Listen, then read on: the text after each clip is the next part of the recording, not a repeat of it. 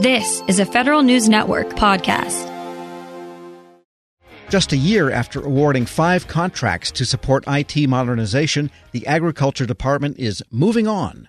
USDA decided to bring all of its efforts in house and end its relationship with contractors and with the General Services Administration under the Centers of Excellence initiative. In his weekly feature, The Reporter's Notebook, executive editor Jason Miller writes about why USDA believes it's ready to steer its IT modernization ship on its own. Jason joins me now with more. And this really is big news because these Center of Excellence projects have been held up as this is the way of the future for everybody on modernization. USDA was the first one out of the gate. They were the lighthouse agency, uh, as the administration called them and they were the first one to get through phase one, which was discovery. They were the first one to get to phase two, which was these contract awards. So I guess this says they're ready for quote unquote phase three, if there is such a thing. That hey, we we've learned a lot, and we're going to bring it in house. And I think that's a great sign in many ways. And in many ways, Tom, as someone told me, this is a disruptor to the federal marketplace, or very much could be one. But it does also lead to a lot of questions, and we'll get to them in a second but the USDA has told me through a spokesperson that the whole pl- the plan all along was to award these contracts, embed USDA detailees with the COE staff from GSA and the contractors, absorb all that knowledge, and then bring it back to USDA and go forward with it. And if that happened, and we're going to assume it did because they're telling us it did, right?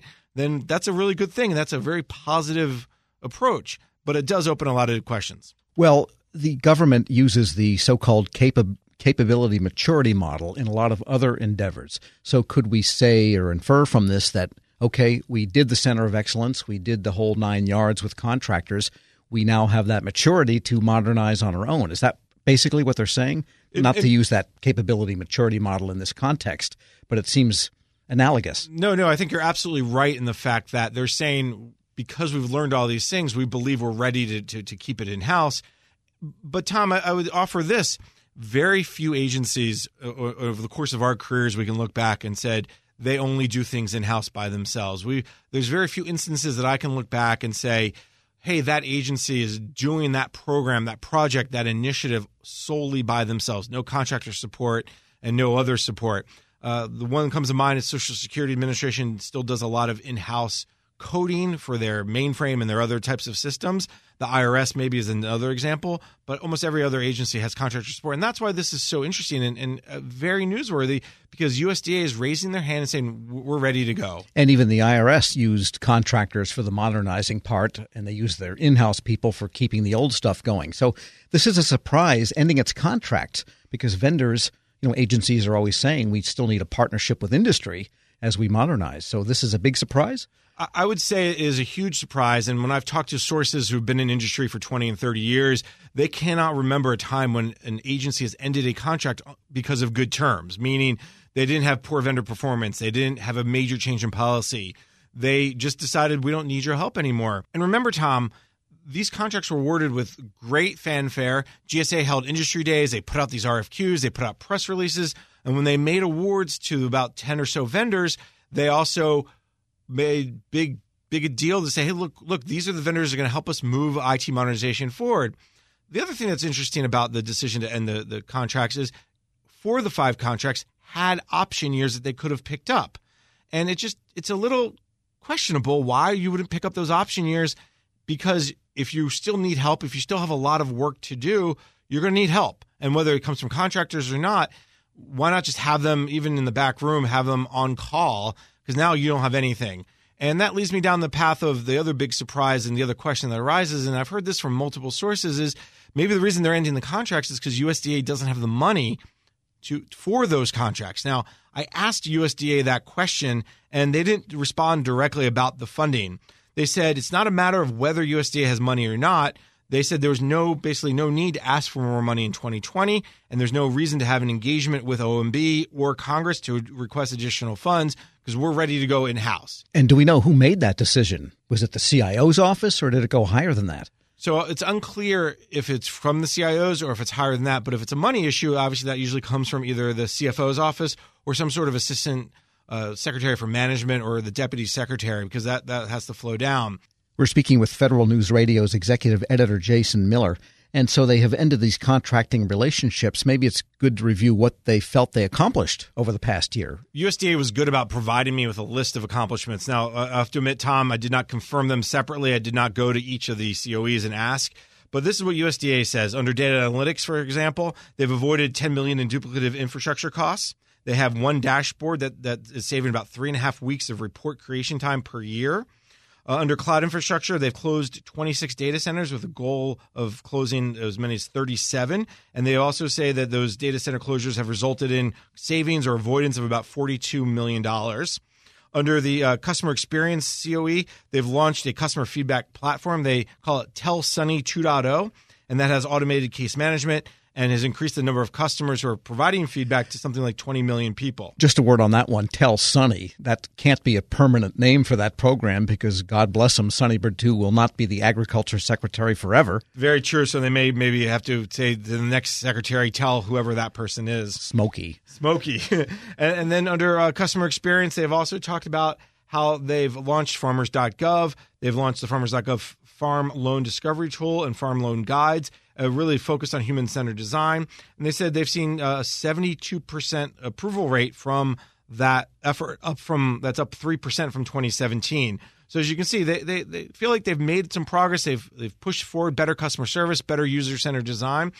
But let's be honest, things aren't done. So canceling the contracts, or at least not picking up the the option years on the contracts, that's why this also is more surprising because they still have 11 data centers to close. So can they do it on their own? They think they can, but then again, if they need contractor support, they'll have to go through that entire contracting process again, whether it's a GSA schedule or whether it's a full and open, they still have to go through it. And that's going to potentially add more delay and add more time to this effort.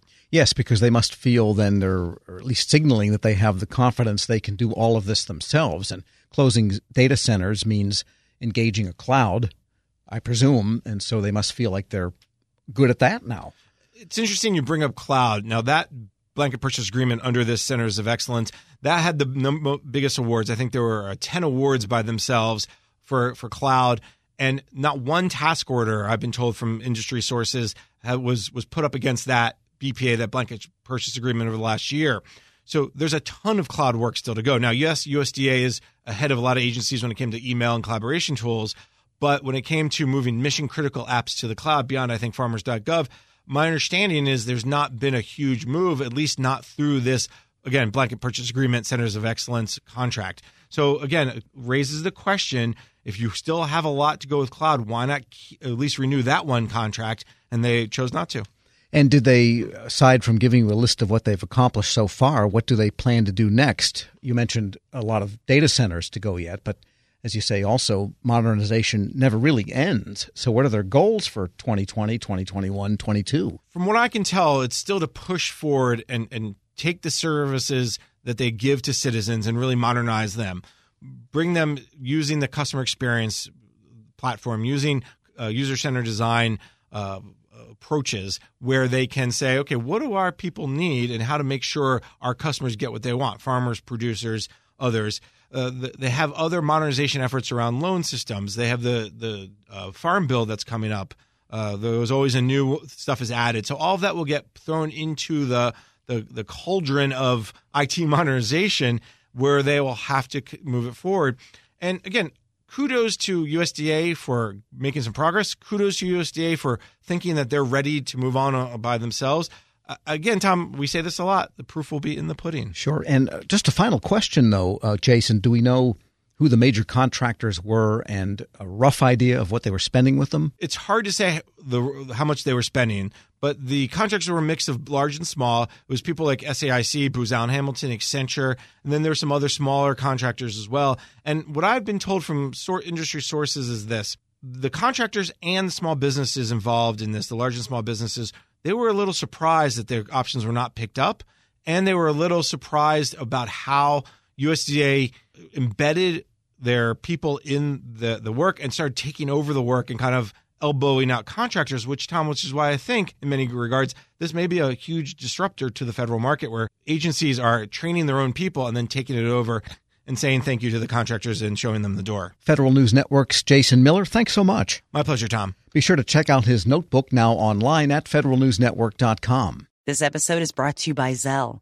Whenever you're sending money through an app or online, it's important to do it safely. Here are a few helpful tips. First, always make sure you know and trust the person you are sending money to. Second, confirm you have entered their contact details correctly. And finally, if you don't trust the person or your recipient is rushing you to send money right away, think twice before sending money through an app or online.